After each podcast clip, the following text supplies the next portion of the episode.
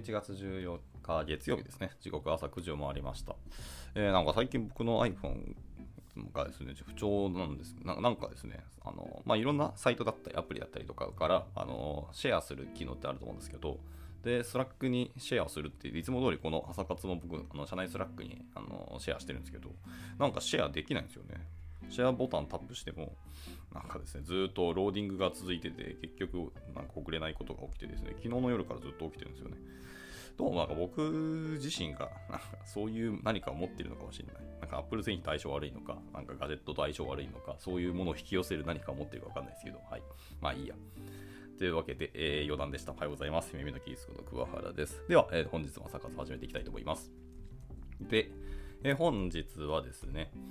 えーなんか、えーまたリーダーシップとかテ,、えテクノロジーではなくて、なんかマネジメント系の本を読みたいと言っておきながらですね、気になったのが、まあ、いろんなこう朝活の記事を読んでるんですけど、その朝活の記事の中で、あの海外の記事の方がやっぱ圧倒的に多いんですけど、いろんな引用だったりとか、あのリンクだったりが貼られてて、そのリンク先のものをちゃんと読むってなかなかなかったので、なんかそれもったいないなというので、まあ、せっかくあの、技術的なところの共有だったり、いろんな海外のいい記事っていうのを紹介されてるので、まあ、それを読まないのはもったいないなと思ったので、それを今日1個ピックアップして読もうと思った次第ですね。はい。で、今日は、えー技術的な記事の方にちょっとなっちゃうんですけど、タイトルにある通り、コロケーションってやつですね。えー先日読んだ、なんだっけ、CSS の、えー、と記事があって、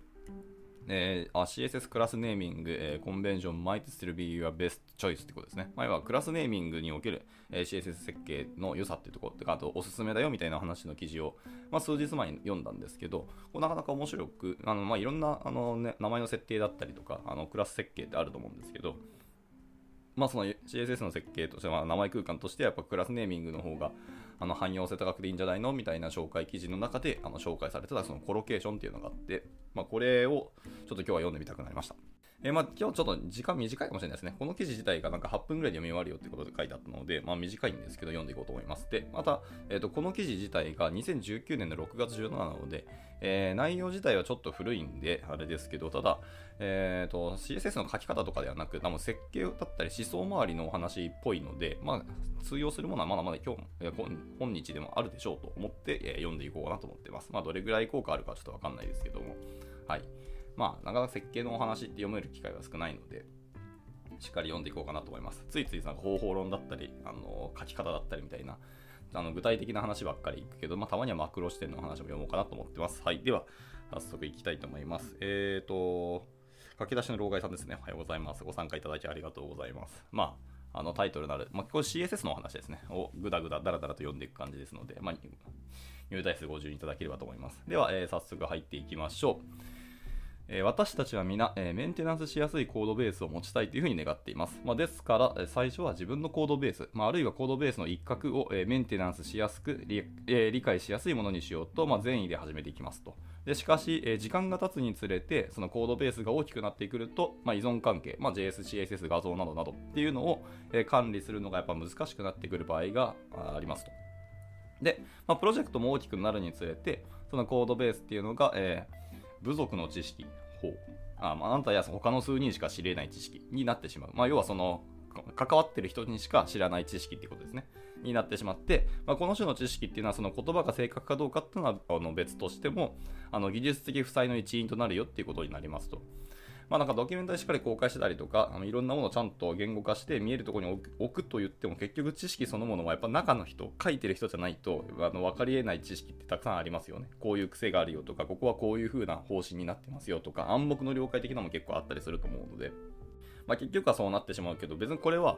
あの悪いこととかでなく、まあ、あの結果としては悪いんですけど、仕方のないことだと思います、これ。はい。で、まあ、それは技術的負債の一因となるので、どの開発プロジェクトでも必ず負債は抱えるっていうことですね。つまりは。で、えー、と私はそのコードベースを自分、えー書いた人ですね、だけでなく、えーチームメイトや将来のメンテナンスとか、あの将来のあのコミッターとかの人たちのことも考ええーそして6ヶ月後の自分自身にとっても管理しやすいものにしておきたいと考えています。はいまあ、6ヶ月後っていうことの根拠はちょっとわからないですけど、まあ、要は未来の自分は他人ですよねっていう、まあ、過去の自分は他人っていう、まあ、おしもう本当同じことだと思います。まあ、まあ、多分3日前の自分とか絶対他人なので、自分の行動だとしても他人と思ってあの眺めるのはいい話だと思いますし。で、えー、これは私たちがコードベースで目指すべき素晴らしい理想であるっていうことは、えー、誰もが認めるところでしょう。で、これを達成するために、えー、私たちが自由に使える様々なツールやテクニックっていうのがありますと。ああ、なるほどですね。ちょっとなんか保守性とかのお話に近いのかな？思いましたね。で、で1つ目のセクション。Let's talk about code comments です。まずはコードコメントについて話しましょう。で私はですね、コードをコメントするべきかどうかっていうところですけど、まあ、すべきなんですけど、はい、コメントはどうどうあるべきか、えー、予想外のことをする理由とかをコメントで説明して、後から来た人がその予想外、または奇妙なコードになった決定事項っていうのを理解できるようにします。はいまあ、そういう、どうあるべきかについては話したくありませんと。もうその辺はもう話してるからってことかな。はい。なるほど、それについて少し話したかったかもしれません。はい。まあ、ちなみに僕の観点でいくと、まあ、大体この方とおっしゃる通りですね。コメントはすべきですし、えー、コメントするものは何かっていうと、パッと見わけわからないものとか、あのー、やってること自体は理解してるけど、なんでこれをやるかがわからないようなものについてコメントします。つまり、このコードについて思想を知ってもらわなきゃいけない時にコメントを書きます。読めばわかるもの、意図もわかるものっていうのは基本コメントはしないようにしてますね、僕は。はい。まあ、これはそういうとこですね。あの、やってることは見りゃわかるし、それは、あの、コードを書いてる人ならば読めばわかるのは絶対そうなので、思想はコードに現れないからちゃんと書きましょうっていうのは僕はあると思いました。今回の記事はその代わりに、えー、これらのコードコメントがどこに配置されているかっていうところに注目をしたいと思います。へえ、どこなんですね。配置先ですか。で私たちは一般的にこれらのコメントを説明するコードと同位置に置いて、えー、関連するコードのできるだけ近くにまあ配置しますと。うん、そうだよね。でもしこの方法が違っていたらどうでしょうと。もしこれらのコメントを全く別のファイルに配置したらどうでしょう、え、巨大なドキュメンテーション .md ファイルとか、あるいは、え、ソースディレクトリに、えー、ママップバックされる、えー、docs ディレクトリを作るんですと。で、楽しそうでしょうっていう 楽しいのかな、これ。やったことないですね。 documentation.md って、そのプロジェクトのリポジトリとかの、なんかいろんなノウハウだったり、リンク先だったり、あの、初期のセットアップ系のことを、まあ、けどドキュメーションっていうか、リードミーに書きますけど、そういうソースディレクトリの下のドックスにそういうものを作るっていうのは僕やったことないですね。へえ。まあちょっと読んでいきましょうか。はい。で、えっ、ー、と、楽しそうでしょって問いがありますけど、まあ、ええ、私にとってもそうではありません。違ったのね。あなたにとっても違ったんですね。で、コメントを説明するコードと、えー、一緒に、えー、配置しないことで、いくつかの深刻な問題が発生します。そもそもそんな問題にぶち当たったことが僕一度もないので、これだか面白いですね。やっぱい、ろんな現場があるってことですね。はい。で、えー、今回起きたその深刻な問題3つのうちのありますと。で、1つ目ですね。1つ目は、まあ、間違いなく、今皆さんが想像できるでしょう、あのメンテナンスビリティですね。メンテナビリティか。はい。いわゆるメンテナンス性が悪いと。えーもんえー、動機が取れなくなったり、古くだったりするのが、まあ、早くなりますよ。で、まあ、すでにそうなってるらしいです。この人の現場では。で、対応する Docs ファイルっていうのを更新することなく、え、ソースファイルを移動または削除することになってしまいますよってことです。で、続いて、え、アプリケービリティですね。アプリアプリカビリティなんですか？ちょっと読み方がわかんないですね。まあまあ適用性の話ですね。で、ソースコードの、えー、見てる人が Doc ディレクトリの重要なコメントを見逃してしまったり、まあ、編集中のソースファイルに、えー、既存の Docs ファイルがあることを知らないために自分のコードにコメントをつけなかったりする可能性もありますと。はい。っていうのが2つ目。で、3つ目は、えー、Ease of Use ですね。まあ、使い勝手の良さってところですけど。はい。でもこれはある場所から次の場所へえコンテキトスイッチっていうのがあって、それもこの種のセットアップでは困難になります。で複数の場所にファイルを置くとコンポーネントを保守するために必要なものを全て確保するのは難しくなると。まあ、など、まあ、以上3つぐらいのことが起きましたと。で、このような、まあ、コードコメントの形式の規約を作ることはもちろん可能ですけど、えー、なぜそうしたいんでしょうかと。で、コメントを説明するコードと、えー、同じ場所に置く方が簡単じゃないのっていうお話ですね。はい。まあ、本当その通りだと思いますけど、えー、続けていきますが、えー、So what ってとこですね。で、まあ、それがどうしたっていう セクションですと。で、さてあなたおそらくこう思ってるでしょう。まあそうだ。えだから誰もドックスのようなことをせずに、まあ、みんなコメントをコードに併記するんだ。そんな当たり前だと。で、要は何が言いたいのっていうところですねっていうのが、あの、問いですけど、まあ、私が言いたいのは、えっ、ー、と、そのコロケーションの利点はどこにでもあるということですということで、ちょっとずつコロケーションの話が入ってくるのかな、ここからと思いました。で、えーと、ここからですね、えー、なんかいくつかに分かれてて、HTML と CSS とテストと、えー、ステートとっていう、なんかいくつかの、え、項目に分けられて、なんか書かれてますね。ではまず1つ目、HTML ビューの話です。えー、例えば HTML です。えー、コメントを同じ場所に配置することの利点っていうのはテンプレートにも当てはまりますと。まあ、 React のような、えー、最新フレームワークが登場する以前っていうのはそのビューロジックとビューテンプレートを全く別のディレクトリに置いていましたと。まあ、やなきゃ、SVC とか SV なんたらみたいな設計が昔ありましたからね。まあ、途中で VM ができて、あの結構に近寄ってきたって感じはありますけどね。えー、この場合ですね、上記のような問題が発生します。えー、最近ではその React とか Vue などでは、これらを全く同じファイルに入れるのがま一般的になっています。えーと、Angular では、もし同じファイルでなくても、テンプレートファイルは少なくとも関連する JS ファイルのすぐ隣にありますよと。はい。まあ、このディレクトリ構成みたいなすぐわかりますけどね。で、続いて、えーと、CSS ですね。CSS が結構短いですね。えー、これがよく当てはまるもう一つのコンセプトは CSS ですと。CSS in JS のメリットについて議論するつもりはもちろんないです。が、もちろん素晴らしいとは思ってますが、えー、そのメリットはこの世のものとは思えないものです。まあ、詳しくはこちらでって別の記事のリンクが貼られてますね。まあ、CSS in JS のメリットをすごくこの人は痛感してるってことだそうですね。まあ、あのー、JS の変数とか状態っていうのをその持ったままあの CSS とかスタイリングのところに反映できるっていうのは、やっぱこれは魅力的ですし、あとは、あの CSS in JS やるとあの CSS がグローバルではなくてちゃんとスコープと書き方ができるっていうのも大きいですよね。まあ、この2つだけでもあの莫大なメリットがあるって感じはしますけど。はい、ただまああの前回かな？前々回が読んだ記事にある通り、えー、CSS in JS はその代わりオーバーヘッドがかなり大きくて、あのランタイムで時間がかかってしまうと、そのコストをかけることになんかデメリット大きいし、CSS in JS ライブラリー、そのもののまずライブラリーを、えっと、あの minify したところで何キロバイトを読み込ませなきゃいけなくて、その分も重いし、無駄だよねっていう話があって、まあ、よしあしはやっぱりあるよねって感じはしますね。とはいえ、まあ、開発者体験が向上するのは間違いないと思います。はい、えー、余談でした。続いてテストの話ですね。えー、テストですけど、このファイルの配置の考え方っていうのはユニットテストにも大いに当てはまりますと。でソースディレクトリと、えテストディレクトリを持つプロジェクトで、えソースディレクトリをミラーリングしようとするユニットテストでいっぱいになっているというのを見かけたことはよくあるでしょうと。で、上で説明したすべての落とし穴が、まあ、ここにも当てはまりますで。私はユニットテストを全く同じファイルに置くことまではしませんでしたが、まあ、面白いアイデアとして、え完全に排除するわけでもありませんと。まあ、実装は読者への練習として残しておきますと。いや、僕はでもさっきのやったことはなかったし、テストでもそういう書き方をしたことがなかったので、なかなか興味深いと思いますけど、一部メリットもあるんですかね、つまり。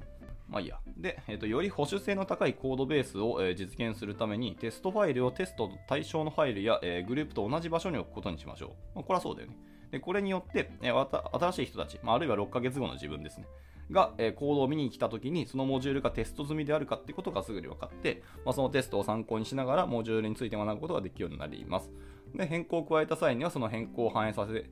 させるために、えー、テストを更新、まあ、追加削除変更するように、まあ、注意を促しますよと。ね、なるほどでした。まあ、テストのためのドキュメントを用意するって僕はやったことはないですけど、まあ、テストファイル読めば、まあ、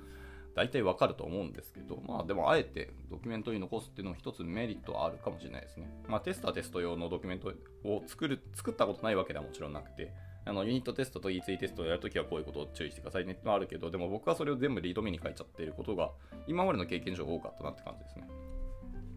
なんで結構リードミー自体があの結構膨大だったり、長大になったりするんで、その時に、まあ、Docs ディレクトに分けて、それぞれの、あのー、カテゴライズで .md ファイルを作るってことはやりましたけどね。まあまあまあまあ、ということです。で、で続いて、えっと、ステート、状態の話ですね。はい。えっ、ー、と、アプリケーションやコンポーネントのステートも、まあ、同じような利点があります。えー、ステートがそれを使用する、えー、UI から切り離され、え間接的であればあるほど、まあ、メンテナンスが、え困難になります。で、ステートのローカライズには、まあ、保守性だけではなく、アプリケーションのパフォーマンスを、え向上させるっていうメリットもあります。アプリケーションのコンポーネントツリーの片隅で、まあ、ステートを変更した場合、えツリーの最上部でステートを変更した場合よりも、え再レンダリングするコンポーネントの、え数が大幅に少なくなりますと。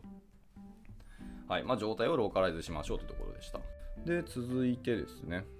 reusable utility files ですか。あ再利用可能なユーティリティファイルの話ですね、続いて。えで、これはですね、ユーティリティファイルっていうような、え関数にも結構当てはまりますよってことですね。えコンポーネントを書いているときに、まあ、それ自身の関数に抽出できるような、え素敵なコードを見つけたとします。で、それを取り出して、これは多くの人にも使ってもらえるに違いないと、まあ、思ったとします。で、そこであなたはそれを取り出して、まあ、アプリの、例えばユーティリズディレクトリとかにま置いて、えまあ、自分の人生を歩み始めますと。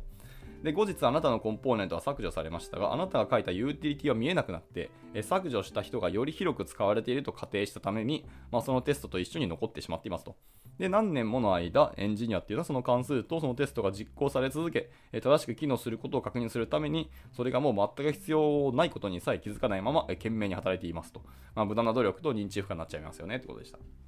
はい。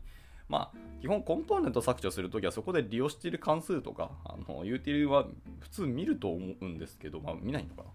かんないですね。まあでもこういう落とし穴はでも確かにあるっていうのは間違いないので、そういうチェックするっていう仕組みがあるといいなと思いましたし、なんかそういうリンターとかでも、えーと、その使われてないファイルですよってリンター確かあった気がするんで、そういうのを導入してあの自動検知していくのが多分いいと思いますね。まあ、人がそういうことしなくていいような仕組みは多分あるはずなので、がいいと思いました。はい。で、まあ、その代わりに、えー、その関数を使用していたファイルにそのまま残しておけばですね、えー、話はまた違ったものになったでしょうと、えー、複雑なユーティリティ関数っていうのをわざわざユニットテストするなとは言いませんし、まあ、むしろしてくださいと。え、必要な場所に近いところに置いておくと問題を回避するのに役立ちますと。ああ、でもそれはそうですね。はい。近いところに置いとったら、それはコンポーネントを削除するときに一緒に、あ、このファイルもあるけど、これどうすんだろうっていうところがあの見えるようになると思うので、それはいい話じゃないかなと思いましたね。はい。で、続いて、えっ、ー、と、プリンシプルの話ですね。ほうほう。一応ちなみにさっきまでのところで、and for heaven's sake というところで、please delete this ESLint rule みたいなところが、えー、リンク貼られてますね。はい。なるほど。なんかその削除用の、えーと、ESLint ルールっていうのを一つあの参考例として載せられてますね。えーと、このリポジトリは、えー、ESLint プラグインリアクトっていうリポジトリのあと no-multi-comp っていうあのファイルがあって、まあ、そこの、えー、ルールのドキュメントが貼られてます。まあ、これを参考にしてくださいねってことでした。では続いて、えーと、 The principle ですね。まあ、コンセプトというかところですけど、えー、ここから、えー、コロケーションのコンセプトっていうところに、えー、入っていくらしいですね。はい。まあ、この基本原則に集約されますよってことです。えー、place code as close to where it's relevant as possible ですね。まあ、可能な限り、えー、コードは関連性の高い場所にまあ配置しましょうというところですね。で、そこから、え、またいくつかのあの具体例の話がどんどん出てくるなと思いますけど、えー、一つはまずオープンソースを簡単にというところで、オープンソース made easy もしくは easier というふうに書いてますね。えー、先に述べたような問題を回避する以外にも、この方法でプロジェクトを構成することにメリットがあります。えー、あるコンポーネントをオープンソースプロジェクトにする場合、そのフォルダーを別のプロジェクトにコピーペーストして、それを NPM で公開するだけでよくありますと。よくなりますよと。で、そしてそれを自分のプロジェクトにインストールし、まあ、リクワイアもしくはインポート文を更新すればそれで OK だよと。はいはいはい。まあ、よくある話ですね。でもこれはこれで結構いい話ではあるので、ぜひぜひ皆さんもやっていただければと思います。まあ、もちろん、あの NPM に交換公開してオープンソース化するということは、その、えー、オープンソースのメンテナンスを自分でもしなきゃいけないっていうことはあの、あのまあ、リスクではないけど、あのセットで、えー、コストがかかりますよってことはあるんですけど、まあ、いわゆるあれですよね。あの一緒に変化するものを合理的な範囲で近くに配置すべきだっていう話が、まあ、今までのあの背景にあるので、まあ、これと似たような話ではあると思うんですけど、まあ、オープンソースにすることで、なんか逆に言うと、あのいろんな人たちがあの見てくれたりするので、まあ、それによってそのリポジトリ自体になんか異臭が来たりとか、あのプルリがもし来てくれたらすごく嬉しいなと思いますね。なので自分たち以外の人たちの目が入って、えーと、サポートが入るような可能性が出てくるので、まあ大体にして普通は来ないですけど、意外とですね、海外の人って使われてた時に結構コメントガンガン来たりするので、そういうのは嬉しいなと思いますね。はい、じゃあ続いて、えっ、ー、と、エクセプションズ、えっ、ー、と、例外の話ですね。